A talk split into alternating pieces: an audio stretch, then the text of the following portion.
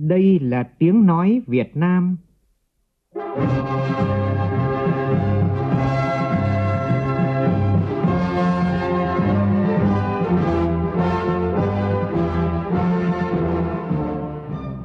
là tiếng nói Việt Nam, phát thanh từ Hà Nội, thủ đô nước Cộng hòa xã hội chủ nghĩa Việt Nam.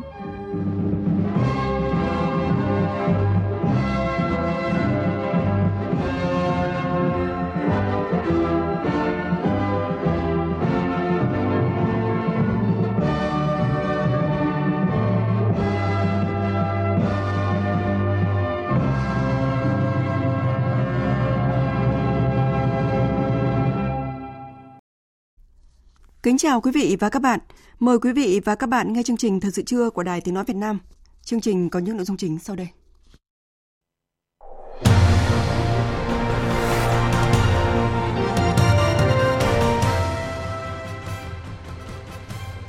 Chính phủ ban hành nghị quyết số 26 về chương trình hành động thực hiện nghị quyết số 19 của Ban chấp hành Trung Đảng khóa 13 về nông nghiệp, nông dân, nông thôn đến năm 2030, tầm nhìn đến năm 2045.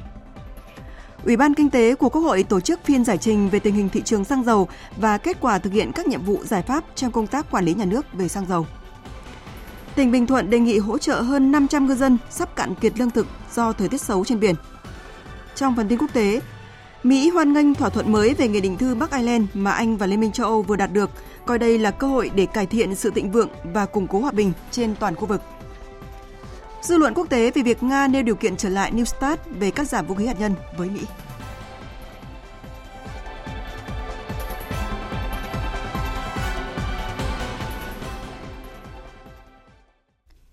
Bây giờ là nội dung chi tiết.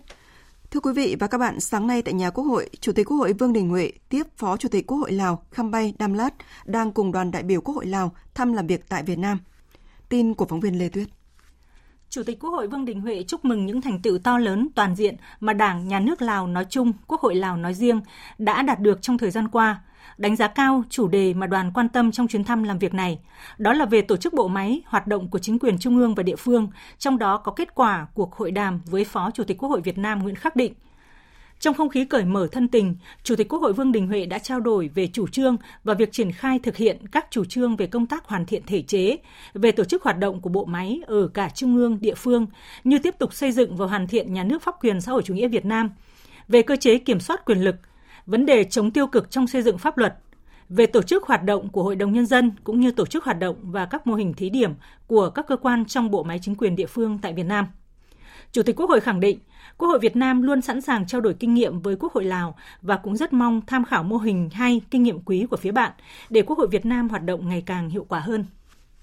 Phó Chủ tịch Quốc hội Lào Khăm Bay Đam Lát cho biết, Hội đồng Nhân dân địa phương tại Lào mới được thành lập nên trong tổ chức, hoạt động có một số mặt còn hạn chế. Vì vậy, đoàn đã đi thăm làm việc tại tỉnh Quảng Nam, thành phố Đà Nẵng và thành phố Hà Nội để trao đổi kinh nghiệm về tổ chức và hoạt động của Hội đồng Nhân dân tại các địa phương này – Phó Chủ tịch Quốc hội Lào nhấn mạnh, chuyến công tác này đoàn đã thu nhập đã thu thập được nhiều bài học kinh nghiệm của Việt Nam về tổ chức hoạt động của Hội đồng Nhân dân các địa phương. Phó Chủ tịch Quốc hội Lào cũng cho biết, tháng 12 năm 2022, Quốc hội Lào đã tiến hành kỳ họp thứ tư xem xét quyết định nhiều vấn đề quan trọng của Lào. Trong năm 2023 này, Quốc hội Lào sẽ tập trung đổi mới phương thức hoạt động và nâng cao chất lượng hoạt động tổ chức lấy phiếu tín nhiệm với những người giữ chức danh do Quốc hội Lào bầu và phê chuẩn trong năm 2023. Nhân kỷ niệm 34 năm Ngày Biên phòng Toàn dân, 64 năm Ngày truyền thống Bộ đội Biên phòng và 60 năm Ngày truyền thống Học viện Biên phòng, sáng nay, quyền Chủ tịch nước Võ Thị Ánh Xuân đến thăm và làm việc tại Học viện Biên phòng, Trung tâm Đào tạo Bồi dưỡng cán bộ và nghiên cứu khoa học của lực lượng Bộ đội Biên phòng tại thị xã Sơn Tây, Hà Nội. Phóng viên Nguyên Nhung đưa tin. Báo cáo tại buổi làm việc, Giám đốc Học viện Biên phòng Đại tá Khuất Văn Tuấn cho biết, năm học 2021-2022, học viện lãnh đạo chỉ đạo tập trung đổi mới nội dung, chương trình đào tạo và phương pháp giảng dạy, đảm bảo đầy đủ cơ sở vật chất, giảng đường, thao trường, bãi tập, giáo trình tài liệu phục vụ huấn luyện. Việc thực hiện chủ trương chất lượng đào tạo của học viện là khả năng sẵn sàng chiến đấu của các đơn vị đã đi vào chiều sâu và là nội dung thi đua trong toàn học viện, góp phần nâng cao chất lượng giáo dục toàn diện của học viện. Trong năm học 2022-2023, Học viện Biên phòng đã xác định tăng cường quản lý, rèn luyện quản lý học viên, thực hiện hiệu quả phương châm chất lượng đào tạo của nhà trường là khả năng sẵn sàng chiến đấu của các đơn vị, xây dựng học viện biên phòng chính quy, mẫu mực, tập trung điều chỉnh nội dung chương trình gắn với chuẩn đầu ra chương trình đào tạo cho các đối tượng đào tạo tại học viện theo đề án, đổi mới quy trình chương trình đào tạo cán bộ các cấp trong quân đội đáp ứng yêu cầu nhiệm vụ trong tình mới của Bộ Quốc phòng quyền Chủ tịch nước Võ Thị Ánh Xuân thay mặt lãnh đạo Đảng, Nhà nước biểu dương sự phấn đấu và những kết quả xuất sắc của Học viện Biên phòng đạt được 60 năm qua, nhất là những đóng góp quan trọng của học viện trong sự nghiệp giáo dục đào tạo, xây dựng bảo vệ Tổ quốc và thực hiện nhiệm vụ quốc tế, nhấn mạnh dưới sự lãnh đạo của Quân ủy Trung ương Bộ Quốc phòng mà trực tiếp là của Bộ Tư lệnh Bộ đội Biên phòng, Học viện Biên phòng đã phấn đấu xây dựng đơn vị vững mạnh toàn diện, thực hiện tốt hai chức năng vừa là trung tâm đào tạo nghiên cứu khoa học và là thường trực sẵn sàng chiến đấu của Bộ Tư lệnh Biên phòng học viện đã luôn tăng cường công tác chỉ đạo điều hành quản lý huấn luyện, tập trung đổi mới nâng cao chất lượng hiệu quả công tác tuyển sinh, đào tạo, nghiên cứu khoa học, ứng dụng công nghệ thông tin, hoạt động liên kết hợp tác quốc tế với nước bạn Lào, Campuchia và Liên bang Nga, tổ chức nghiên cứu thành công hàng trăm đề tài có giá trị thực tiễn cao nêu rõ trong thời gian tới, tình hình thế giới tiếp tục diễn biến nhanh chóng khó lường, tác động đến an ninh và sự phát triển của đất nước, tiềm ẩn nhiều nguy cơ. Bối cảnh đó đang đặt ra yêu cầu nhiệm vụ càng cao đối với Bộ đội Biên phòng nói chung và Học viện Biên phòng nói riêng trong công tác xây dựng, quản lý và bảo vệ chủ quyền an ninh biên giới trong tình hình mới. Quyền Chủ tịch nước Võ Thị Ánh Xuân nhấn mạnh, thời gian tới, Học viện Biên phòng tập trung thực hiện tốt một số nội dung. Đổi mới nội dung, phương pháp giảng dạy và học tập, nâng cao chất lượng giáo dục toàn diện, gắn lý luận với thực tiễn, nhất là thực tiễn phát triển kinh tế xã hội, thực tiễn thực hiện nhiệm vụ quản lý, bảo vệ biên giới quốc gia trong bối cảnh cuộc cách mạng công nghiệp lần thứ tư. Học viện Biên phòng phải là những nơi đi đầu trong công tác nghiên cứu, dự báo, nắm tình hình, kể cả nghiên cứu khoa học để làm sao tham mưu chiến lược được cho đảng, nhà nước, cho quân đội để chúng ta có những cái chiến lược bảo vệ trong tình hình mới thích ứng được với mọi cái sự xu hướng và các cái yêu cầu của thời đại. Nhân dịp tham dự phiên họp cấp cao khóa họp lần thứ 52 Hội đồng Nhân quyền Liên Hợp Quốc, Phó Thủ tướng Chính phủ Trần Lưu Quang đã có các cuộc gặp với Tổng thư ký Liên Hợp Quốc Antonio Guterres, Phó Thủ tướng Bộ trưởng Ngoại giao và Quốc phòng Cộng hòa Ireland Michel Martin, Bộ trưởng Ngoại giao Venezuela Ivan Gimpito, Bộ trưởng Ngoại giao Na Uy Anniken Hutel. Tại cuộc gặp với Tổng thư ký Liên Hợp Quốc Antonio Guterres, Phó Thủ tướng Trần Lưu Quang khẳng định Việt Nam luôn ủng hộ mạnh mẽ chủ nghĩa đa phương và vai trò trung tâm của Liên Hợp Quốc trong quản trị toàn cầu và trong điều phối các nỗ lực nhằm giải quyết các thách thức chung. Phó Thủ tướng đề nghị hai bên tiếp tục đẩy mạnh hợp tác, triển khai những định hướng hợp tác lớn phù hợp với ưu tiên của hai bên, trong đó có những kết quả của chuyến thăm vừa qua của Tổng thư ký. Tại cuộc gặp, Phó Thủ tướng, Bộ trưởng Ngoại giao và Quốc phòng Cộng hòa Ireland, Phó Thủ tướng Trần Lưu Quang đề nghị chính phủ Ireland tạo thêm điều kiện thuận lợi để có thêm hàng hóa Việt Nam vào thị trường nước này. Hai bên cùng trao đổi về phương hướng nhằm thúc đẩy hợp tác trong thời gian tới, đặc biệt là trong các lĩnh vực kinh tế, thương mại, đầu tư nhằm mang lại lợi ích thực chất cho người dân doanh nghiệp hai bên. Hai bên cũng khẳng định sẽ tiếp tục tăng cường hợp tác và ủng hộ lẫn nhau tại các diễn đàn đa phương, trong đó có Hội đồng Nhân quyền Liên Hợp Quốc. Trong cuộc gặp với Bộ trưởng Ngoại giao Venezuela, Phó Thủ tướng Trần Lưu Quang đề nghị hai bên thúc đẩy các hoạt động trao đổi đoàn cấp cao và các cấp, tiếp tục duy trì hiệu quả các cơ chế hợp tác song phương, thúc đẩy tin cậy chính trị.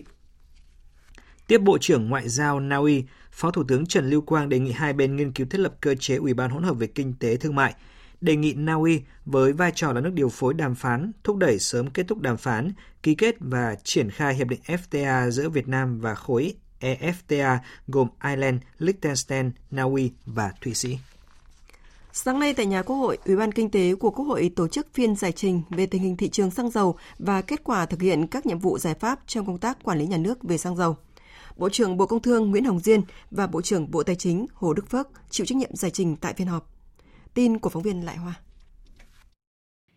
Phát biểu khai mạc, chủ nhiệm Ủy ban Kinh tế của Quốc hội Vũ Hồng Thanh cho rằng sự biến động của thị trường xăng dầu trong nước hiện nay như biến động giá, thiếu hụt nguồn cung, đứt gãy chuỗi cung ứng cục bộ. Bên cạnh nguyên nhân khách quan là tình hình thế giới, còn có nguyên nhân chủ quan là cơ chế chính sách, quy định quản lý nhà nước chưa phù hợp. Do đó, phiên giải trình là cơ hội đối thoại trực tiếp giữa đại biểu Quốc hội và cơ quan quản lý nhà nước, đồng thời giúp Bộ Công Thương ghi nhận ý kiến để nghiên cứu tham mưu cho chính phủ trong quá trình sửa đổi Nghị định số 95 năm 2021 của chính phủ. Tại phiên giải trình, các đại biểu Quốc hội thẳng thắn chỉ ra những vướng mắc bất cập trong các quy định hiện hành. Doanh nghiệp sản xuất được hưởng cơ chế chính sách đặc thù nhưng không có cam kết về mức sản lượng tối thiểu, dẫn đến sự bị động khi phải tìm nguồn thay thế. Việc áp đặt định mức chi phí, lợi nhuận cho tất cả doanh nghiệp dẫn đến triệt tiêu động lực cạnh tranh, chưa tính đúng tính đủ cho doanh nghiệp. Một số yếu tố cấu thành giá được giả soát định kỳ 6 tháng, hàng năm nên không phù hợp với tình hình thực tế, việc xác định giá thế giới trong công thức tính giá cơ sở bằng cách lấy giá trung bình của 10 ngày trước kỳ điều hành để cấu thành giá trần cho 10 ngày sau, vừa không đảm bảo tính chất trần, vừa tạo ra sự lệch pha giữa giá Việt Nam và giá thế giới. Việc thực hiện bình ổn giá không đạt mục tiêu đề ra, chưa công khai minh bạch trong quản lý sử dụng quỹ bình ổn giá đồng thời đề nghị tăng cường công tác thanh tra kiểm tra và cơ chế tài chính nghiêm khắc để loại bỏ xăng dầu giả kém chất lượng khỏi thị trường, ngăn ngừa các hành vi gian lận đầu cơ, găm hàng trong kinh doanh xăng dầu, nghiên cứu xây dựng chính sách thuế tiêu thụ đặc biệt và thuế giá trị gia tăng đối với mặt hàng xăng dầu phù hợp hơn nữa để góp phần giảm áp lực cho doanh nghiệp và người dân, kìm chế lạm phát, giảm chi phí đầu vào cho sản xuất kinh doanh. Giải trình tại phiên họp, Bộ trưởng Bộ Công Thương Nguyễn Hồng Diên cho biết đã phối hợp với Bộ Tài chính tiếp tục hoàn thiện nội dung dự thảo tờ trình, dự thảo nghị quyết 499 của Ủy ban Thường vụ Quốc hội trên cơ sở ý kiến góp ý của Bộ Cơ quan ngang bộ, Sở Công Thương các tỉnh, thành phố trực thuộc Trung ương, các doanh nghiệp hiệp hội để đảm bảo việc sửa đổi nghị định, lấy đủ ý kiến của các đối tượng chịu tác động, phù hợp với tình hình thực tiễn, công khai, minh bạch, hiệu quả, hài hòa lợi ích nhà nước, người dân, doanh nghiệp theo chỉ đạo của Chính phủ, Thủ tướng Chính phủ. Bộ trưởng Bộ Tài chính Hồ Đức Phước nhấn mạnh căn cứ điều hành giá, nguyên tắc tình hình trích lập, chi sử dụng quỹ bình ổn giá xăng dầu.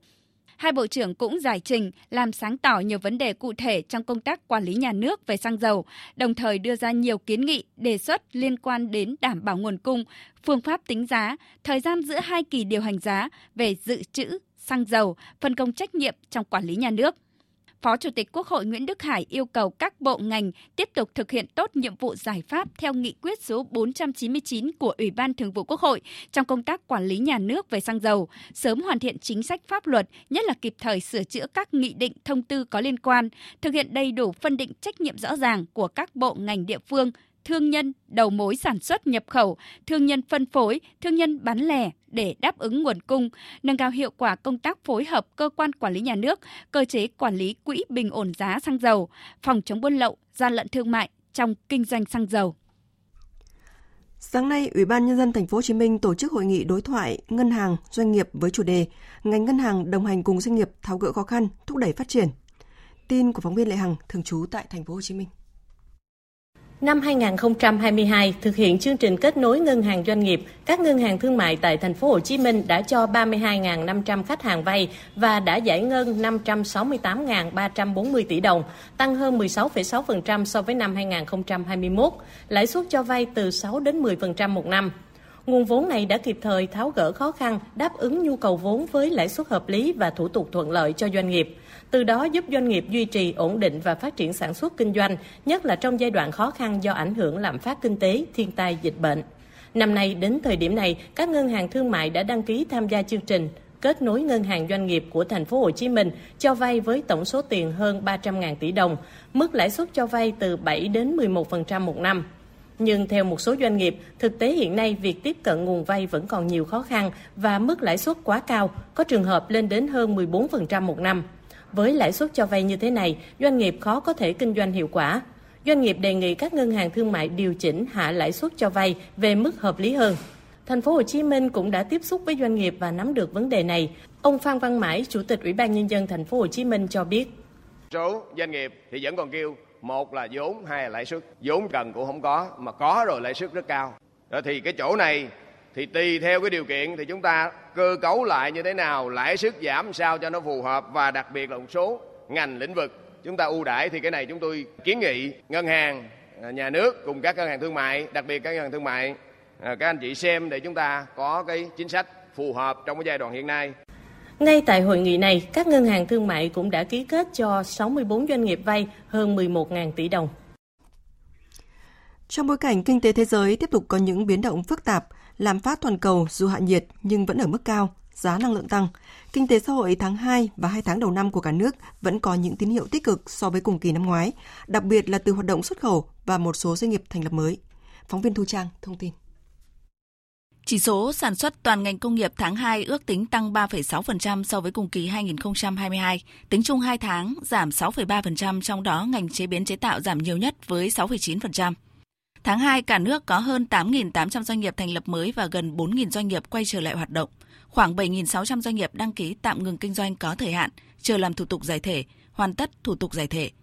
Tính chung 2 tháng có gần 38.000 doanh nghiệp đăng ký thành lập mới và quay trở lại hoạt động. Số doanh nghiệp rút lui khỏi thị trường là hơn 51.000 doanh nghiệp. Vốn đầu tư thực hiện từ ngân sách 2 tháng qua ước đạt gần 57.000 tỷ đồng, bằng 8,3% kế hoạch năm.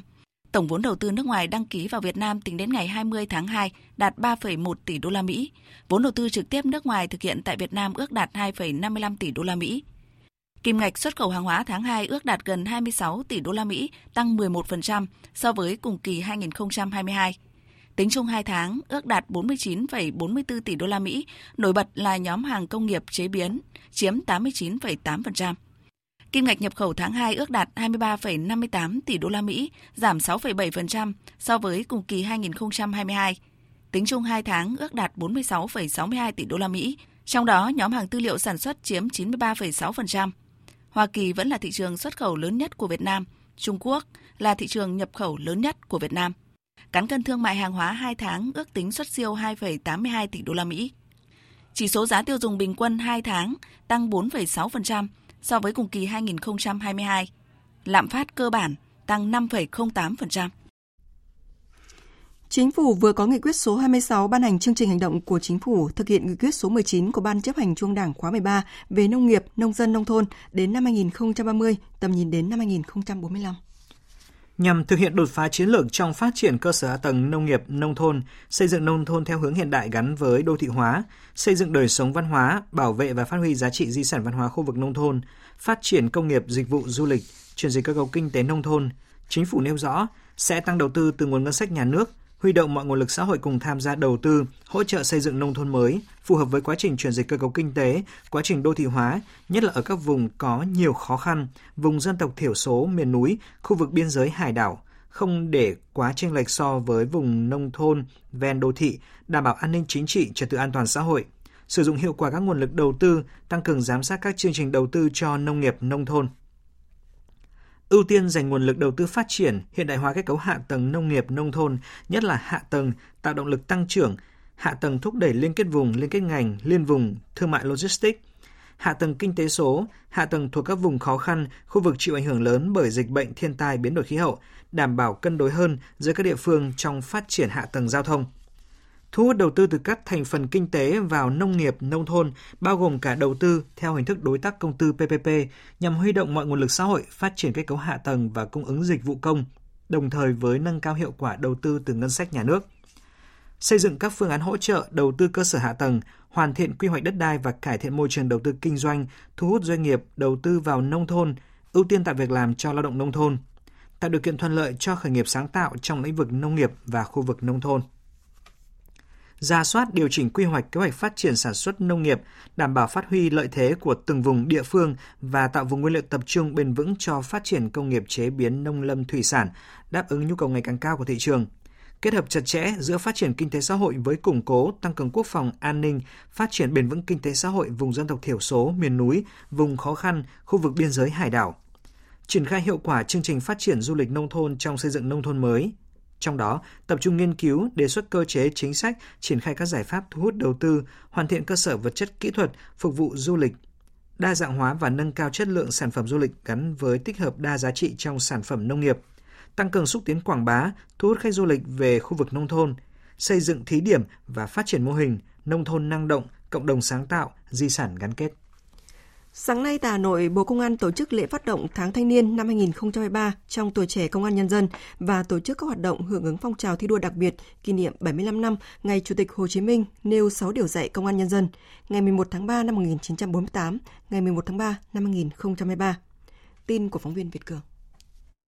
Năm nay, Ban Thanh niên Công an Nhân dân sẽ tập trung tổ chức nghiên cứu học tập quán triệt, tuyên truyền nghị quyết Đại hội đoàn toàn quốc lần thứ 12, đăng ký đảm nhận các công trình phần việc thanh niên, tham gia xây dựng nông thôn mới, đô thị văn minh, đồng loạt tổ chức Ngày Chủ nhật xanh và Ngày cao điểm chung tay xây dựng nông thôn mới. Đồng thời, tổ chức các hoạt động hỗ trợ thiếu nhi có hoàn cảnh khó khăn theo đề án, tuổi trẻ công an nhân dân hỗ trợ trẻ em có hoàn cảnh khó khăn tới trường, tiếp tục tổ chức hỗ trợ dài hạn cho các em có hoàn cảnh khó khăn và xây dựng, sửa chữa sân chơi dành cho thiếu nhi khu vực vùng sâu vùng xa, tuyên truyền nâng cao nhận thức và khuyến khích đoàn viên thanh niên tham gia tích cực vào quá trình chuyển đổi số quốc gia. Trung tá Đồng Đức Vũ, trưởng ban thanh niên công an nhân dân cho biết. Ban thanh niên công an dân kêu gọi tất cả cán bộ, đoàn viên thanh niên công an dân hãy nêu cao tinh thần sung kích, sáng tạo, tình nguyện của tuổi trẻ, tổ chức nhiều hoạt động thiết thực, hiệu quả, mang lại nhiều giá trị vật chất, tinh thần to lớn cho cộng đồng, xã hội, cơ quan và đơn vị, tạo khí thế động lực mới cho công tác đoàn, phong trào thanh niên nhiệm kỳ 2022-2027, góp phần khẳng định vị trí, vai trò của thanh niên nói chung, thanh niên công an nói riêng trong thời kỳ đẩy mạnh công nghiệp hóa, hiện đại hóa và hội nhập quốc tế. Ngày sau lễ phát động, Ban Thanh niên Công an Nhân dân đã tổ chức Ngày hội hiến máu tình nguyện, giọt máu nghĩa tình vì đồng đội thân yêu, cấp căn cước công dân, tài khoản định danh điện tử cho đoàn viên thanh niên, tổ chức hội nghị học tập chuyên đề Nghị quyết số 12 của Bộ Chính trị và vai trò trách nhiệm của thanh niên công an nhân dân. Đồng thời, phát động đợt thi đua cao điểm kỷ niệm 75 năm ngày Chủ tịch Hồ Chí Minh nêu 6 điều dạy công an nhân dân trong toàn lực lượng. Cũng sáng nay tại thị trấn Sa Thầy, huyện Sa Thầy, Ban Thường vụ tỉnh đoàn Con Tum tổ chức lễ khởi động tháng thanh niên năm 2023 gắn với tổng kết chương trình tình nguyện mùa đông 2022 và xuân tình nguyện với sự tham gia của trên 500 đoàn viên thanh niên.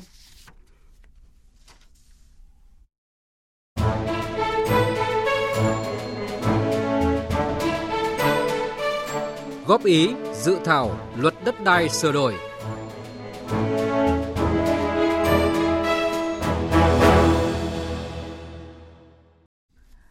Sáng nay, Ủy ban nhân dân thành phố Đà Nẵng khai mạc hội thảo khoa học thảo luận lấy ý kiến dự thảo luật đất đai sửa đổi trên địa bàn thành phố Đà Nẵng. Hội thảo có sự tham dự của hơn 250 đại biểu. Phóng viên Thanh Hà đưa tin. Hội thảo diễn ra một ngày với hai phiên toàn thể và bốn phiên chuyên đề theo bốn nhóm chủ đề gồm quy hoạch kế hoạch sử dụng đất, giao đất, cho thuê đất, chuyển mục đích sử dụng đất. Chuyên đề thứ hai là thu hồi đất, bồi thường hỗ trợ tại định cư, phát triển quỹ đất,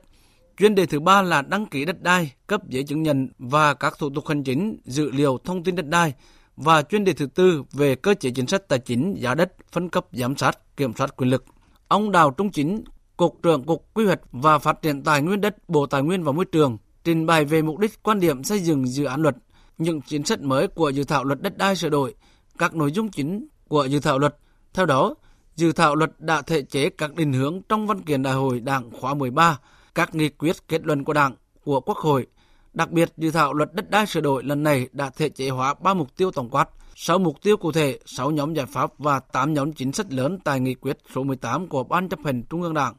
và giải quyết các vấn đề đặt ra từ thực tiễn phù hợp với xu thế phát triển. Ông Đào Trung Chính, Cục trưởng Cục Quy hoạch và Phát triển Tài nguyên đất, Bộ Tài nguyên và Môi trường nêu rõ. Về cơ bản là chúng ta sẽ phải bám sát đối với lại nội dung nghị quyết 18 để chúng ta triển khai. Thứ hai là về quan điểm chúng ta cũng vẫn phải đảm bảo kế thừa ổn định và phát triển của hệ thống pháp luật đất đai, sửa đổi bổ sung các cái quy định phù hợp với thực tiễn. Thứ ba, đảm bảo sự đồng bộ thống nhất trong hệ thống pháp luật về đất đai với hệ thống pháp luật có liên quan, hoàn thiện các chế định quản lý đất đai theo chức năng vừa là tài nguyên, vừa là tài sản, là nguồn lực Thưa quý vị và các bạn, theo quy định tại khoản 3, điều 108 Luật đất đai năm 2013 thì thời điểm tính thu tiền sử dụng đất, tiền thuê đất là thời điểm nhà nước quyết định giao đất cho thuê đất. Giá đất do nhà nước quy định không tiệm cận với thị trường, thời điểm, phương pháp xác định giá đất là vấn đề nóng được các địa phương đặc biệt quan tâm. Phóng viên Thanh Hà tổng hợp ý kiến về vấn đề này. Hiện nay, nhiều địa phương áp dụng phương pháp thu nhập, phương pháp thặng dư để tính giá đất nhưng không đủ dữ liệu để áp dụng phương pháp so sánh gắn với mặt hàng kinh doanh cụ thể của từng dự án cụ thể. Điều này dẫn đến không đảm bảo nguyên tắc. Bên cạnh đó, nhiều trường hợp không tính được doanh thu và chi phí giả định cho thời hạn 50 năm vì còn thay đổi mặt hàng và theo thị trường. Ngoài ra, một số chỉ số thông số trong quá trình tính toán như chỉ số biến động giá đất của thị trường, suất đầu tư phải được định lượng hơn. Theo ông Nguyễn Hồng Lĩnh, Phó Chủ tịch Ủy ban nhân dân tỉnh Hà Tĩnh, nếu không làm được như vậy sẽ tạo kẽ hở và rủi ro cho cán bộ thực thi nhiệm vụ. Về phương pháp định giá đất, chúng tôi đề nghị là cần quy định cụ thể về việc áp dụng các phương pháp định giá đất cụ thể nhằm đảm bảo nguyên tắc đất được nhà nước cho thuê là thị trường sơ cấp và phải đảm bảo mức thuê như nhau nếu mà tương đồng về vị trí và có cùng mục đích sử dụng đất và cả cái chỉ tiêu về xây dựng như nhau tức là hệ số sử dụng đất như nhau và không phân biệt các dự án sản xuất hay là kinh doanh mặt hàng gì. Về phương pháp xác định giá đất cụ thể, theo ông Lê Đức Tiến, Phó Chủ tịch Ủy ban nhân dân tỉnh Quảng Trị, hiện các địa phương đang vướng ở điểm định giá đất cụ thể để bồi thường giải phóng mặt bằng. Bởi giá đất hàng năm của địa phương rất thấp, nhưng tại thời điểm định giá đất cụ thể có sự biến động giá rất lớn. Theo quy định cũ, giá đất căn cứ tính khi chuyển nhượng thành công tại cơ quan thuế, chứ không phải sau khi chuyển đổi giấy chứng nhận quyền sử dụng đất từ người này qua người kia. Ông Lê Đức Tiến nêu ý kiến. Kiến nghị đối với cái bảng xác định cái giá đất cụ thể, hàng năm này làm sao đó thì tiềm cận của cái giá thị trường và cái giá xác định của các địa phương ờ, có một cái quy định để cho nó tiềm cận nó lệch nhau trong phạm vi từ 20% trở lại thôi. Thì như thế nó đảm bảo được quyền và nghĩa vụ của người công dân. Khi là mình đền bù giải phóng mặt bằng với giá như này, đồng thời với nghĩa vụ họ thực hiện, nó mới đảm bảo được. Thế còn hiện nay đang bất cập ở chỗ này thì mình có một xác định trong quá trình xây dựng luật như thế nào để giải quyết được cái nội dung này góp ý về luật đất đai sửa đổi ông Nguyễn Văn Đệ phó chủ tịch ủy ban nhân dân tỉnh Nghệ An nêu về cơ chế chính sách tài chính giá đất quy định tại khoản 4 điều 150 có ghi việc xác định giá đất để tính tiền sử dụng đất tiền thuê đất phải được tổ chức thực hiện trước thời điểm quyết định giao đất cho thuê đất cho phép chuyển đổi mục đích sử dụng đất, vân vân, không quá 6 tháng là không đảm bảo tính thực tiễn. Bởi khi cơ quan nhà nước có thẩm quyền ban hành quyết định chuyển quyền sử dụng đất cho thuê đất mới xác định được chính xác diện tích đất nhà nước giao cho thuê sử dụng vào mục đích hợp pháp. Thứ hai, việc xác định giá cho thuê đất không quá 6 tháng tính từ thời điểm nhà nước giao quyền sử dụng đất cho thuê đất nếu thị trường bất động sản tăng hoặc giảm sẽ không đảm bảo. Theo ông Nguyễn Văn Đệ, điều này dễ dẫn đến thất thoát nếu giá đất thị trường tăng hoặc phát sinh đơn khiếu kiện. Vì vậy, nội dung này cần xem xét giữ nguyên như nguyên tắc của luật đất đai năm 2013 và đề nghị sửa đổi bổ sung như sau. Việc xác định giá đất để tính tiền sử dụng đất, tiền thuê đất phải tổ chức thực hiện sau thời điểm quyết định giao đất, cho thuê đất, cho phép chuyển mục đích sử dụng đất, công nhận quyền sử dụng đất, gia hạn sử dụng đất, chuyển hình thức sử dụng đất, điều chỉnh quyết định giao đất cho thuê đất không quá 30 ngày. Sáng nay, Ủy ban nhân dân tỉnh Bình Thuận đã có văn bản hòa tốc gửi Ủy ban quốc gia ứng phó sự cố thiên tai và tìm kiếm cứu nạn, Bộ Tư lệnh vùng cảnh sát biển 3 và Bộ Tư lệnh vùng 4 Hải quân về việc hỗ trợ ngư dân gặp thời tiết xấu, cạn kiệt nguồn lương thực thực phẩm tại quần đảo Trường Sa. Từ ngày mùng 2 đến ngày 12 tháng 2, khoảng 131 phương tiện với 524 lao động trên địa bàn huyện đảo Phú Quý xuất bến đi hoạt động khai thác hải sản, dịch vụ tại khu vực vùng biển xa đã chuẩn bị nguồn lương thực thực phẩm trong thời gian dự kiến từ 17 đến 20 ngày. Tuy nhiên, thời gian gần đây, thời tiết vùng biển khu vực Trường Sa có gió mùa đông bắc mạnh cấp 7 giật cấp 8 cấp 9, sóng biển cao từ 3 đến 4,5 mét kéo dài nên các phương tiện vào các âu tránh trú bão, đảo Đá Lát Trường Sa neo đậu, không thể khai thác hải sản và cũng không thể quay về Phú Quý nhiều phương tiện đã cạn kiệt nguồn lương thực thực phẩm, nước ngọt dự trữ. Trước tình hình đó, Bộ Chỉ huy Bộ đội Biên phòng tỉnh đã phối hợp với Ủy ban nhân dân huyện Phú Quý kịp thời động viên các thuyền trưởng, chủ phương tiện chia sẻ cho nhau lương thực thực phẩm. Theo thông tin dự báo thời tiết, khoảng hơn một tuần nữa tại vùng biển từ Phú Quý đến quần đảo Trường Sa tiếp tục có ảnh hưởng gió mùa đông bắc, gió cấp 8, cấp 9, sóng biển cao từ 4 đến 5 mét. Các phương tiện tiếp tục neo đậu tránh trú gió tại đảo Đà Lát vẫn không thể quay về Phú Quý các phương tiện tại Phú Quý không thể ra đảo Đá Lát để tiếp tế. Do đó, nếu không có biện pháp hỗ trợ kịp thời, các phương tiện neo đậu tại các âu tránh trú bão sẽ thiếu hụt lương thực thực phẩm nước ngọt nghiêm trọng, nguy cơ ảnh hưởng đến tinh thần, sức khỏe, tính mạng của ngư dân. Ủy ban nhân dân tỉnh Bình Thuận đề nghị Ủy ban Quốc gia ứng phó sự cố thiên tai và tìm kiếm cứu nạn, Bộ Tư lệnh Vùng Cảnh sát Biển 3, Bộ Tư lệnh Vùng 4 Hải quân quan tâm hỗ trợ kịp thời lương thực thực phẩm nước ngọt cho các ngư dân đang hoạt động trên vùng biển Trường Sa để họ vượt qua khó khăn, động viên bà con yên tâm vươn khơi bám biển, tham gia bảo vệ chủ quyền, quyền chủ quyền biển đảo. Tiếp theo là một số thông tin về thời tiết. Hôm nay miền Bắc vẫn duy trì nắng ấm nhưng trời nhiều mây lên và nắng yếu, độ ẩm cũng tăng lên trên 50%, bớt hành khô rõ rệt. Nhiệt độ ban ngày cao nhất ở mức từ 22 đến 24 độ và giảm sâu xuống mức từ 12 đến 15 độ về đêm và sáng sớm, vùng núi có nơi rét đậm. Các chuyên gia khí tượng dự báo Hà Nội và các tỉnh thành phố ở khu vực đồng bằng Bắc Bộ mức nhiệt tăng nhanh từ ngày 1 tháng 3. Nhiệt độ ban ngày có thể đạt ngưỡng từ 25 đến 28 độ và ở một số thời điểm người dân có thể cảm thấy oi nóng. Cùng lúc, độ ẩm tại à, thủ đô giảm thấp gây ra cảm giác hanh khô. Trạng thái thời tiết này dự báo sẽ kéo dài trong ít nhất là 10 ngày tới trước khi nồm ẩm, mưa rông quay trở lại. Trong khi đó, khu vực từ Hà Tĩnh đến Khánh Hòa vẫn duy trì mưa rông. Mưa tập trung ở các tỉnh thành phố Trung Trung Bộ, cục bộ có mưa lớn trong đêm nay 28 tháng 2. Người dân cần đề phòng các hiện tượng đi kèm như lốc xét, mưa đá và gió giật mạnh. Đồng thời, một số khu vực trũng thấp có thể ngập úng. Tại khu vực Tây Nguyên hôm nay trời nắng, về chiều tối Lâm Đồng có mưa rào cục bộ. Nam Bộ hôm nay tiếp tục nắng nhiều, riêng miền Đông Nam Bộ một vài nơi có nắng nóng 34-35 độ. Chương trình tiếp tục với phần tin quốc tế. Đại sứ Philippines tại Mỹ Jose Manuel Romualdez cho biết Philippines đang thảo luận có khả năng bao gồm Australia và Nhật Bản tham gia vào hoạt động tuần tra chung với Mỹ ở Biển Đông. Phạm Hà, phóng viên thường trú Đài tiếng nói Việt Nam, theo dõi khu vực ASEAN, thông tin. Philippines gần đây cho biết đang thảo luận với Mỹ về các cuộc tuần tra chung trên biển của lực lượng bảo vệ bờ biển hai nước, bao gồm Biển Đông. Theo đại sứ Jose Manuel Romandez, các cuộc họp đã được lên kế hoạch và có khả năng Australia và Nhật Bản tham dự vì các nước muốn tham gia vào các cuộc tuần tra chung để đảm bảo tự do hàng hải. Tuy nhiên, ông Jose Manuel Romandez cũng nhấn mạnh đây mới chỉ là ý tưởng đang được thảo luận. Bộ Ngoại giao Australia, Nhật Bản và Đại sứ quán Mỹ tại Manila chưa có bình luận gì về thông tin này. Bộ trưởng Quốc phòng Australia Richard Marles tuần trước nhấn mạnh, Australia muốn mở rộng quan hệ quốc phòng song phương với Philippines và các cuộc tuần tra chung là bước tiếp theo. Australia và Mỹ đang có các cuộc thảo luận riêng rẽ về các cuộc tuần tra chung với Philippines, trong khi đó Mỹ, Nhật Bản và Australia đã tiến hành các cuộc tập trận hải quân ba bên. Đại sứ Jose Manuel Romandes cho rằng các cuộc tuần tra chung với những nước này sẽ tốt cho Philippines và khu vực. Tổng thống Philippines Ferdinand Marcos hôm qua nhấn mạnh vấn đề Biển Đông là tình hình địa chính trị phức tạp nhất trên thế giới. Đầu tháng này, Philippines cũng đã trao cho Mỹ quyền tiếp cận thêm 4 căn cứ quân sự, mà theo như đại sứ Jose Manuel Romandes nhận định, những diễn biến gần đây cho thấy mối quan hệ giữa Mỹ và Philippines đang ở giai đoạn tốt nhất. Một nhà ngoại giao cao cấp của Israel cho biết Hội đồng Bảo an Liên Hợp Quốc sẽ họp khẩn trong hôm nay để thảo luận về những diễn biến bạo lực mới đây ở bờ Tây.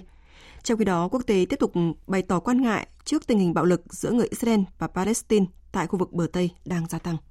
Biên tập viên Đồng Nam tổng hợp thông tin. Pháp ra tuyên bố phản đối vụ tấn công của người định cư Israel tại khu vực bờ Tây, nhấn mạnh các hành vi bạo lực nhằm vào người dân Palestine là không thể chấp nhận. Bộ Ngoại giao Pháp bày tỏ lo ngại tình hình tại khu vực bờ Tây có thể xấu đi và vượt tầm kiểm soát. Pháp kêu gọi các bên tránh đẩy bạo lực leo thang và nhanh chóng giảm căng thẳng. Tuyên bố nhấn mạnh bên chiếm đóng là Israel phải có một phần trách nhiệm trong việc bảo vệ người dân Palestine và tìm ra những đối tượng đã thực hiện các vụ tấn công, đốt nhà và xe tại làng Huwara. Bộ Ngoại giao Đức cho rằng vấn đề cấp thiết hiện nay là các bên cần tôn trọng và tuân thủ các thỏa thuận giảm căng thẳng như đã thỏa thuận và cần nỗ lực ngăn chặn tình hình trở nên tồi tệ hơn. Trước tình hình bạo lực gia tăng, Bộ trưởng An ninh Israel thừa nhận bạo lực không phải là cách để người dân Israel giải quyết vấn đề. À, Tôi hiểu những cảm giác khó khăn, nhưng đây không phải là cách. Chúng ta không thể tự mình nắm lấy pháp luật. Chính phủ Israel, nhà nước Israel, lực lượng phòng vệ, lực lượng an ninh, họ mới là những người nên giải quyết vấn đề.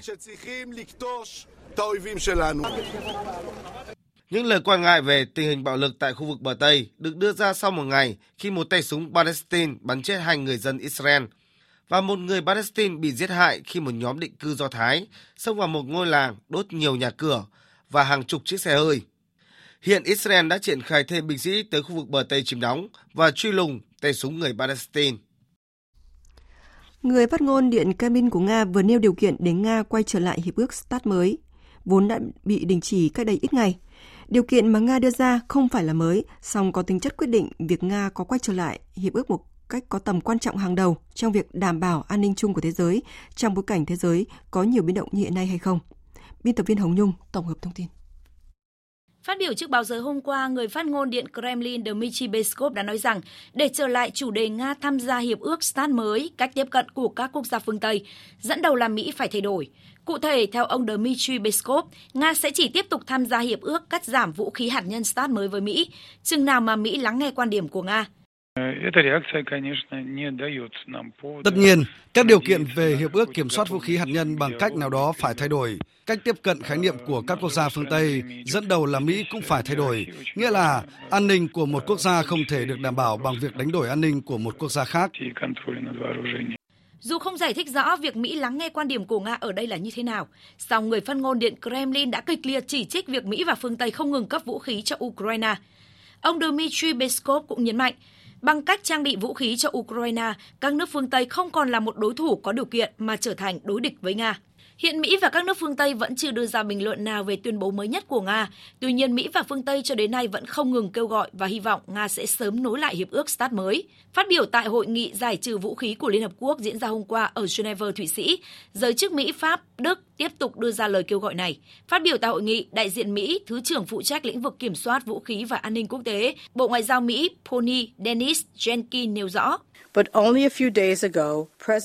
Chỉ một vài ngày trước đây, Tổng thống Putin đã đã tuyên bố Nga đơn phương đình chỉ thực thi hiệp ước. Nga một lần nữa cho thế giới thấy Nga chưa phải là một cường quốc hạt nhân có trách nhiệm. Chúng ta giờ đang phải đối mặt với một môi trường an ninh đầy bất ổn, có thể khiến chúng ta rời xa các hoạt động tập thể nếu chúng ta cứ để tình hình như vậy.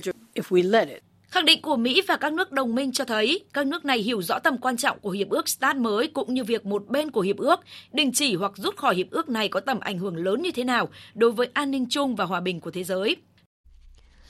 Thủ tướng Anh Rishi Sunak vừa chính thức công bố trước Nghị viện Anh chi tiết thỏa thuận mới về Bắc Ireland mà chính phủ Anh và EU vừa đạt được trong chiều qua, mở đường cho Vương quốc Anh thiết lập mối quan hệ kinh tế thân cận hơn với Liên minh châu Âu sau một thời gian nước Anh chịu quá nhiều khó khăn do tác động của Brexit. Tin của phóng viên Quang Dũng, thường trú tại Pháp, theo dõi khu vực Tây Âu. Thỏa thuận mới với tên gọi khuôn khổ Windsor được Thủ tướng Anh Rishi Sunak và Chủ tịch Ủy ban châu bà Ursula von der Leyen chính thức giới thiệu trong buổi họp báo chung chiều 27 tháng 2 tại thủ đô London. Điểm đáng chú ý nhất trong nội dung của thỏa thuận mới là việc gỡ bỏ được các bất đồng lớn nhất giữa các bên trong nghị định thư trước đây về Bắc Ireland liên quan đến việc kiểm soát hải quan đối với hàng hóa từ các vùng lãnh thổ khác của Vương quốc Anh chuyển đến Bắc Ireland. Theo thỏa thuận mới, một làn xanh sẽ được thiết lập dành riêng cho hàng hóa từ Vương quốc Anh được tự do vận chuyển đến Bắc Ireland mà không chịu sự kiểm soát từ Hải quan Liên minh châu Âu, trong khi làn đỏ sẽ được dành cho các hàng hóa nhập vào thị trường Liên minh châu Âu. Ngoài ra, các mặt hàng như thuốc men, thịt xay hay thú nuôi cũng được tự do vận chuyển qua đường biên giới trên biển Ireland. Nghị viện Anh cũng có thẩm quyền quyết định mức thuế giá trị gia tăng tại Bắc Ireland. Một chi tiết rất quan trọng khác đó là thỏa thuận mới cũng đề ra cơ chế phanh khẩn cấp, cho phép Vương quốc Anh đình chỉ mọi điều luật mà Liên minh châu áp dụng tại Bắc Ireland nếu như các đảng phái chính trị tại Bắc Ireland phản đối. Đây được xem là điều khoản mang tính thỏa hiệp giữa Vương quốc Anh và Liên minh châu Âu, bởi Tòa Tư pháp châu Âu vẫn giữ được thẩm quyền phán xử cuối cùng trong các vụ việc tại Bắc Ireland liên quan đến thị trường lớn nhất châu Âu. Theo Thủ tướng Anh Rishi Sunak, các chi tiết này đều hết sức quan trọng trong việc vừa duy trì được tiến trình hòa bình trên đảo Ireland, vừa bảo vệ được lợi ích của Bắc Ireland cũng như thị trường nội địa Vương quốc Anh. Tôi nghĩ tất cả chúng ta đều hiểu Bắc Ireland cần sự ổn định ra sao và sự cân bằng của thỏa thuận ngày thứ sáu tốt lành mong manh và quan trọng đến mức nào. Khuôn khổ mới đạt được đồng nghĩa với việc sự cân bằng đã được thiết lập lại. Tôi cho rằng đây là một bước tiến hết sức có ý nghĩa và là cột mốc đánh dấu bước ngoặt mới cho người dân Bắc Ireland. Tôi cũng hy vọng rằng với kết quả này, Vương quốc Anh có thể hướng đến một tương lai tươi sáng hơn. Để thỏa thuận mới về Bắc Ireland được chính thức thông qua, chính phủ Anh vẫn cần phải vượt qua vòng bỏ phiếu tại Nghị viện Anh Khả năng thỏa thuận mới được thông qua là tương đối lớn, bởi trong tối ngày 27 tháng 2, lãnh đạo công đảng đối lập ông Keir Starmer tuyên bố công đảng đối lập sẽ bỏ phiếu ủng hộ thỏa thuận mới, bởi đánh giá rằng thỏa thuận này bảo vệ được lợi ích căn bản của Bắc Ireland dù chưa hoàn hảo. Mỹ Pháp đã hoan nghênh thỏa thuận mới này. Mỹ coi đây là cơ hội để cải thiện sự thịnh vượng và củng cố hòa bình trên toàn khu vực. Trong một tuyên bố, Tổng thống Mỹ Joe Biden khẳng định Mỹ sẵn sàng hỗ trợ tiềm năng kinh tế lớn của khu vực, trong khi Tổng thống Pháp thì gọi đây là một quyết định quan trọng giúp bảo vệ thỏa thuận ngày thứ Sáu tốt lành cũng như thị trường nội địa của châu Âu.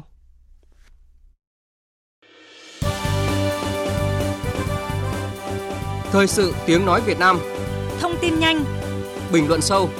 Tương tác đa chiều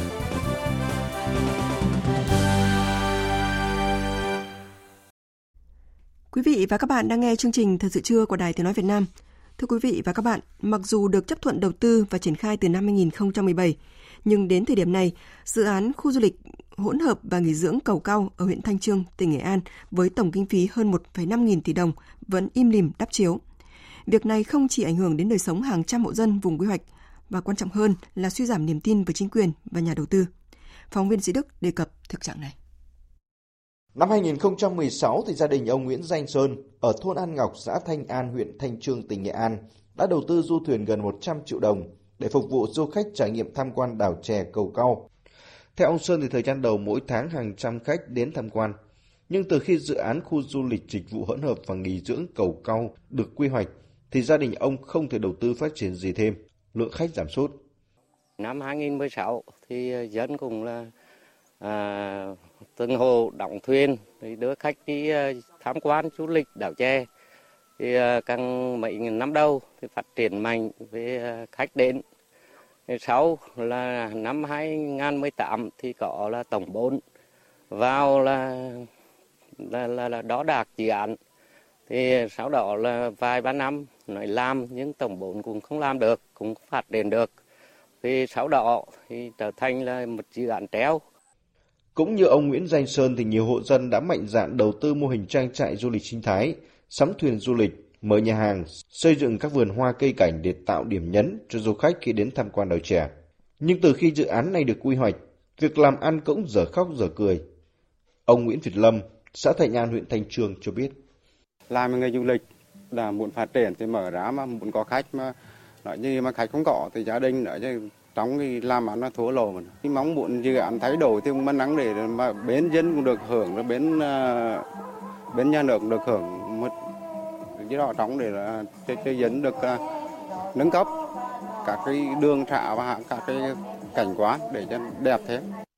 Tiềm năng du lịch ở đảo trẻ không được khai thác, người dân lao đao lận đận vì quy hoạch dự án treo. Còn chính quyền địa phương thì trông chờ, kỳ vọng rồi thất vọng vì công ty cổ phần tập đoàn Senco 4 chủ đầu tư vẽ dự án rồi để đó. Theo tìm hiểu của phóng viên thì dự án khu du lịch dịch vụ hỗn hợp và nghỉ dưỡng cầu cao được Ủy ban dân tỉnh Nghệ An chấp thuận chủ trương đầu tư vào tháng 2 năm 2017. Phê duyệt quy hoạch chi tiết 1 trên 2000 vào tháng 12 năm 2017. Theo kế hoạch thì dự án được thực hiện trong 5 năm, từ năm 2017 đến năm 2022, với lộ trình đầu tư bài bản từ hạ tầng kết nối, khu nghỉ dưỡng và các phân khu chức năng. Khi hoàn thành thì dự án đạt tiêu chuẩn 4 sao, đảm bảo phục vụ hiệu quả nhu cầu tham quan nghỉ dưỡng và phục hồi sức khỏe, khai thác tiềm năng của huyện Thanh Trương và tỉnh Nghệ An. Thế nhưng hết hạn đầu tư, đến nay chủ đầu tư vẫn treo dự án. Ông Nguyễn Thanh Duyên, Bí thư Đảng ủy xã Thanh An huyện Thanh Trương cho biết, người dân cần một câu trả lời từ chủ đầu tư và ngành chức năng rằng dự án có làm hay không. Riêng địa phương và các cái hội dân nằm trên cái cùng dự án đó thì cũng mong muốn nhà đầu tư là tiếp tục là triển khai à, các cái bước để tiến hành là à, thực hiện. Đấy, còn à, dư hiện nay cái khó khăn trong cái vùng ở chỗ đó thì riêng cái chỗ đó như là các cái hồ dân nằm trong cái vùng mà thực hiện cái quy hoạch đó thì cũng không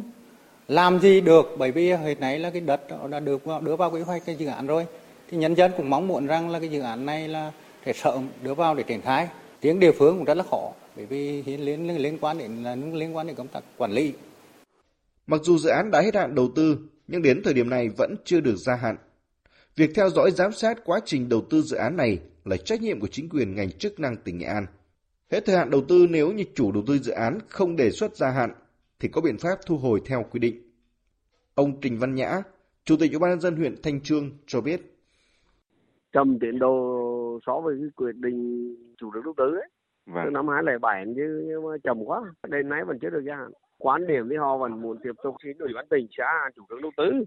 Ông lãnh đạo tỉnh giáo sở cho từng làm việc với nhà đầu tư để chốt cái phương án nếu như giá hạn thì cũng chỉ hết năm đấy thôi. Thì qua một năm thôi thì có một năm nữa và cái phương án là ký quy cái đấy thì cũng về trên 20 tỷ. Quan điểm của tỉnh Nghệ An đã rõ, thế nhưng rõ ràng đây là việc chưa làm đã biết. Vì thực tế thời gian 12 tháng gia hạn còn lại, chủ đầu tư không thể có cách nào hoàn thành được dự án. Việc ký quỹ hàng chục tỷ đồng cũng là cách giữ lại chút niềm tin. Đáp án còn lại công ty cổ phần tập đoàn Senco 4 phải tính toán và tự quyết định số phận dự án, chứ không phải chuyện vui thì làm, buồn thì thôi, nhưng bấy lâu nay vẫn thế. Phóng viên Đài Tiếng nói Việt Nam vừa phản ánh thực trạng chậm triển khai dự án du lịch nghỉ dưỡng tại huyện Thanh Trương, tỉnh Nghệ An khiến người dân bức xúc. Chương trình thật sự chưa tiếp tục với trang tin đầu tư tài chính và bản tin thể thao. Trang tin đầu tư tài chính. Thưa quý vị và các bạn, giá vàng thế giới sáng nay tăng 5 đô la Mỹ một ounce lên 1.816 đô la Mỹ một ounce, còn giá vàng trong nước tăng khoảng 150.000 đồng một lượng. Giá vàng SJC niêm yết phổ biến ở mức mua vào 66 triệu 200 nghìn đồng một lượng và bán ra 66 triệu 800 nghìn đồng một lượng. Công ty Bảo Tín Minh Châu niêm yết giá vàng dòng Thăng Long mua vào ở mức 53 triệu 230 nghìn đồng một lượng và bán ra 54 triệu 80 nghìn đồng một lượng. Trên thị trường tiền tệ, Ngân hàng Nhà nước công bố tỷ giá trung tâm giữa đô la Mỹ và đồng Việt Nam hôm nay là 23.642 đồng đổi một đô la Mỹ. Tập đoàn Khải Hoàn Len, mã KHG, vừa công bố thông tin về việc hoàn thành tất toán đúng hạn lô trái phiếu có tổng trị giá 200 tỷ đồng. Lô trái phiếu này được phát hành năm 2020 với kỳ hạn 36 tháng, thời hạn tất toán là ngày 25 tháng 2 năm 2023. Đây là động thái tích cực từ Khải Hoàn Len khi thị trường trái phiếu doanh nghiệp và bất động sản gặp nhiều khó khăn, chịu nhiều áp lực. Trên thị trường chứng khoán, nhịp hồi phục đã xuất hiện từ sớm, lực cầu xuất hiện ở khắp các nhóm ngành giúp bảng điện tử được phủ xanh. Tuy nhiên, phần lớn chỉ là động tác mua thăm dò, chứ chưa thực sự ở mức giá cao, khiến VN Index nhích trở lại ngưỡng trên 1.030 điểm. Kết thúc phiên giao dịch sáng nay, VN Index đạt 1.029,46 điểm, HNX Index đạt 203,94 điểm. Đầu tư tài chính biến cơ hội thành hiện thực. Đầu tư tài chính biến cơ hội thành hiện thực. Thưa quý vị và các bạn, theo một nghiên cứu công bố từ Hiệp hội Bất động sản Việt Nam, tính đến năm 2021, lĩnh vực bất động sản trực tiếp đóng góp 15% tỷ trọng vào GDP của quốc gia.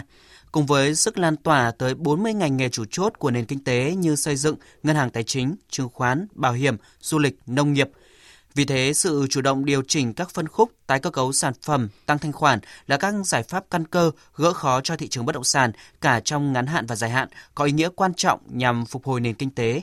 Phóng viên Hà Nho phân tích. Từ giữa tháng 5 năm 2022 đến nay, thị trường bất động sản gần như không tiếp cận được nguồn vốn để phát triển. Theo báo cáo của Bộ Xây dựng, số lượng doanh nghiệp bất động sản tuyên bố phá sản giải thể tăng 38,7% so với cùng kỳ năm trước, ước lượng gần 1.200 doanh nghiệp. Nếu không giải quyết được khó khăn về nguồn vốn, sẽ có thêm số lượng lớn doanh nghiệp bất động sản buộc phải đóng cửa phá sản, tạo rủi ro và nguy cơ đổ vỡ cho hệ thống ngân hàng thương mại. Vì thế đã có nhiều cuộc họp từ các bộ ngành và cấp chính phủ liên quan tới hoạt động đầu tư xây dựng thị trường này. Trước mắt là vượt qua khó khăn năm nay và triển vọng hồi phục vào cuối năm nay, đầu năm sau. Theo đó, bài toán vốn cho thị trường và doanh nghiệp cần được giải quyết sớm.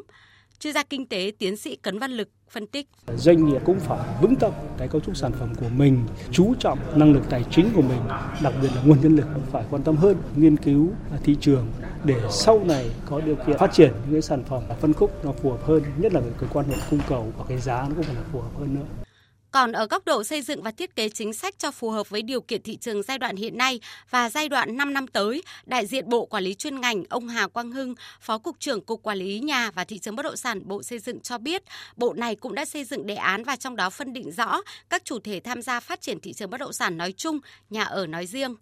Các cái giải pháp đề xuất cụ thể đối với cả các từng bộ ngành, nhiệm vụ của các cái địa phương, đặc biệt là về các cái nguồn vốn tín dụng để phát triển nhà ở xã hội trong cái giai đoạn tiếp theo. Nhìn nhận rõ vai trò của doanh nghiệp ở vị trí trung tâm của thị trường, ngoài việc tạo cơ chế chính sách từ phía nhà nước thì sự hồi phục của thị trường nói chung phụ thuộc vào sức khỏe của chính các doanh nghiệp. Vì thế để doanh nghiệp chủ động qua giai đoạn thực sự khó khăn này cần có chiến lược rõ ràng, định hướng mục tiêu theo từng thời kỳ mới có hướng vượt khó hiệu quả. Ông Vũ Cương Quyết, Phó Tổng Giám đốc Tập đoàn Đất Xanh miền Bắc nêu giải pháp thì nhu cầu ở thực thì nên được zoom tín dụng, được nới ra và vay dễ dàng hơn cái vấn đề thứ hai là đối với phân phân khúc đầu tư đâu đó thì nó sẽ phục hồi sau cái phân khúc nhà ở thực. Sau khi phục hồi cái phân khúc nhà ở thực thì phân khúc đầu tư lâu dài sẽ có đâu đó bước tiến phát triển. Tựu chung, giải pháp nguồn vốn cho thị trường bất động sản không phải là dùng tiền ngân sách để gỡ khó, mà là đưa ra các định hướng cơ chế chính sách phù hợp để khai thông thị trường, hỗ trợ nền kinh tế, hỗ trợ người lao động và người dân. Sự chủ động vượt khó của doanh nghiệp cùng với các cơ chế chính sách của nhà nước song hành thực hiện chắc chắn sẽ tạo ra cú hích quan trọng để sớm khơi thông nguồn vốn, tạo điều kiện thị trường và chính các doanh nghiệp bất động sản vượt qua giai đoạn khó khăn hiện nay và có khả năng hồi phục vào quý 4 năm nay như dự báo của các chuyên gia trong lĩnh vực này có thể trở thành hiện thực.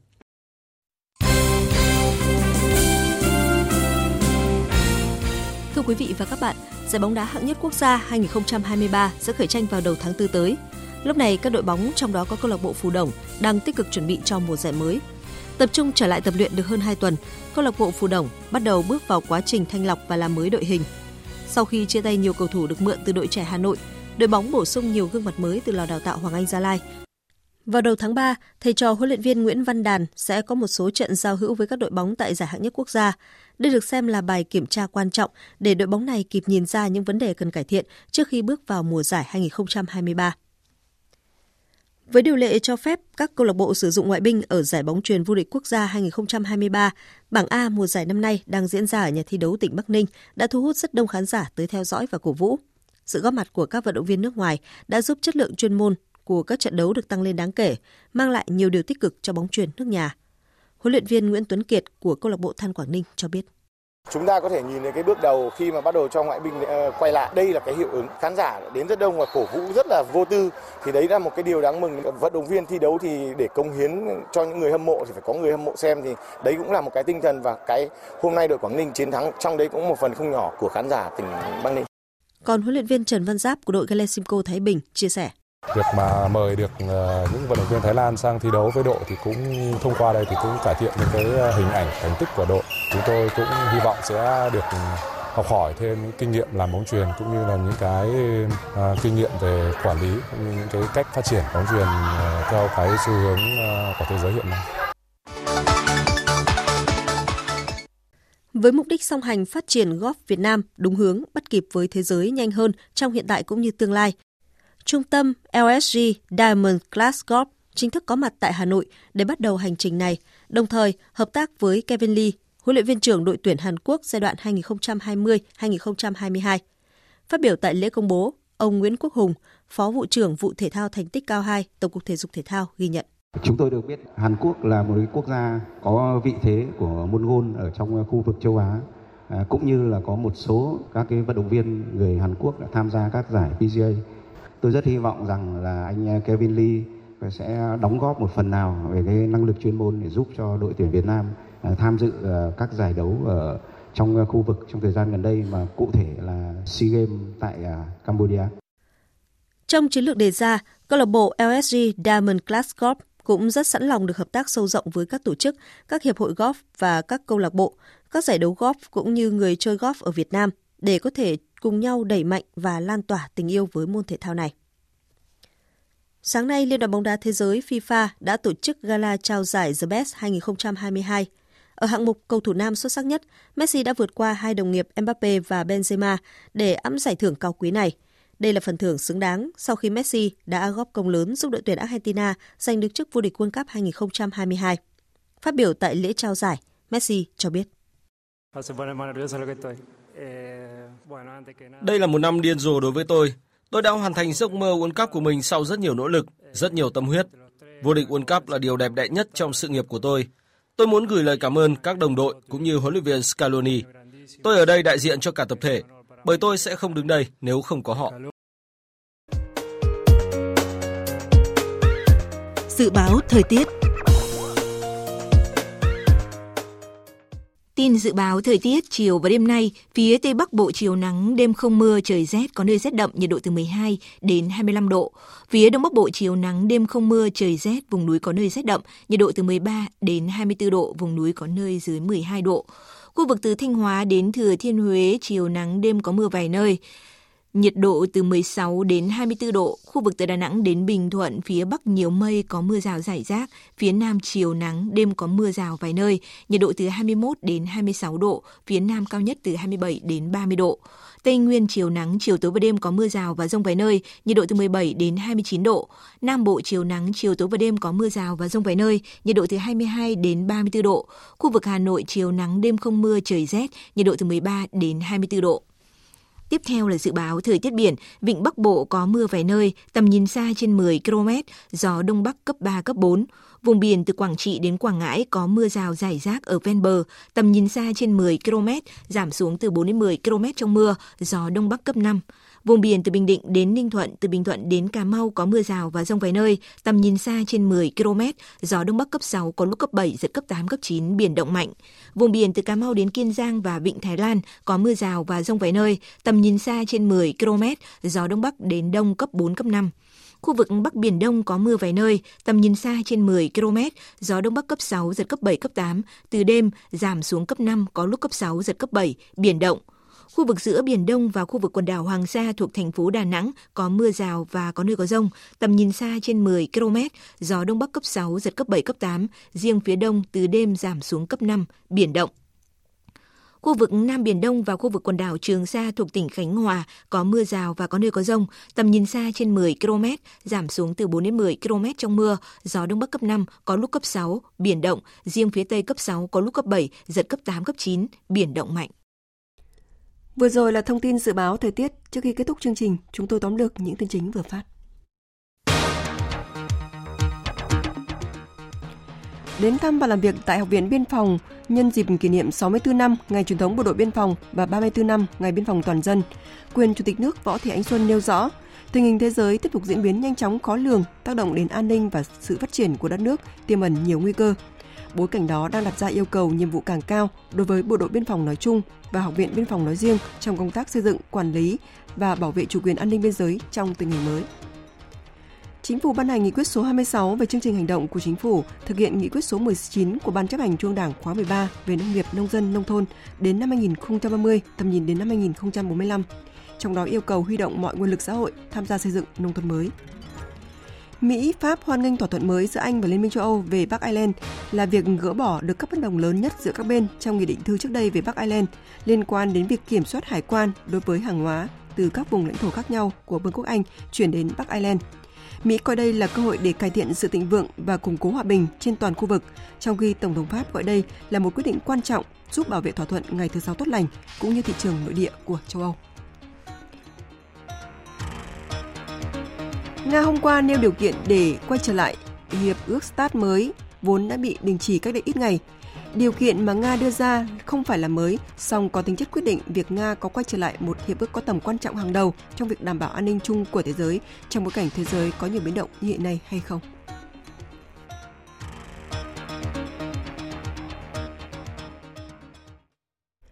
Tới đây chúng tôi kết thúc chương trình Thời sự trưa của Đài Tiếng Nói Việt Nam.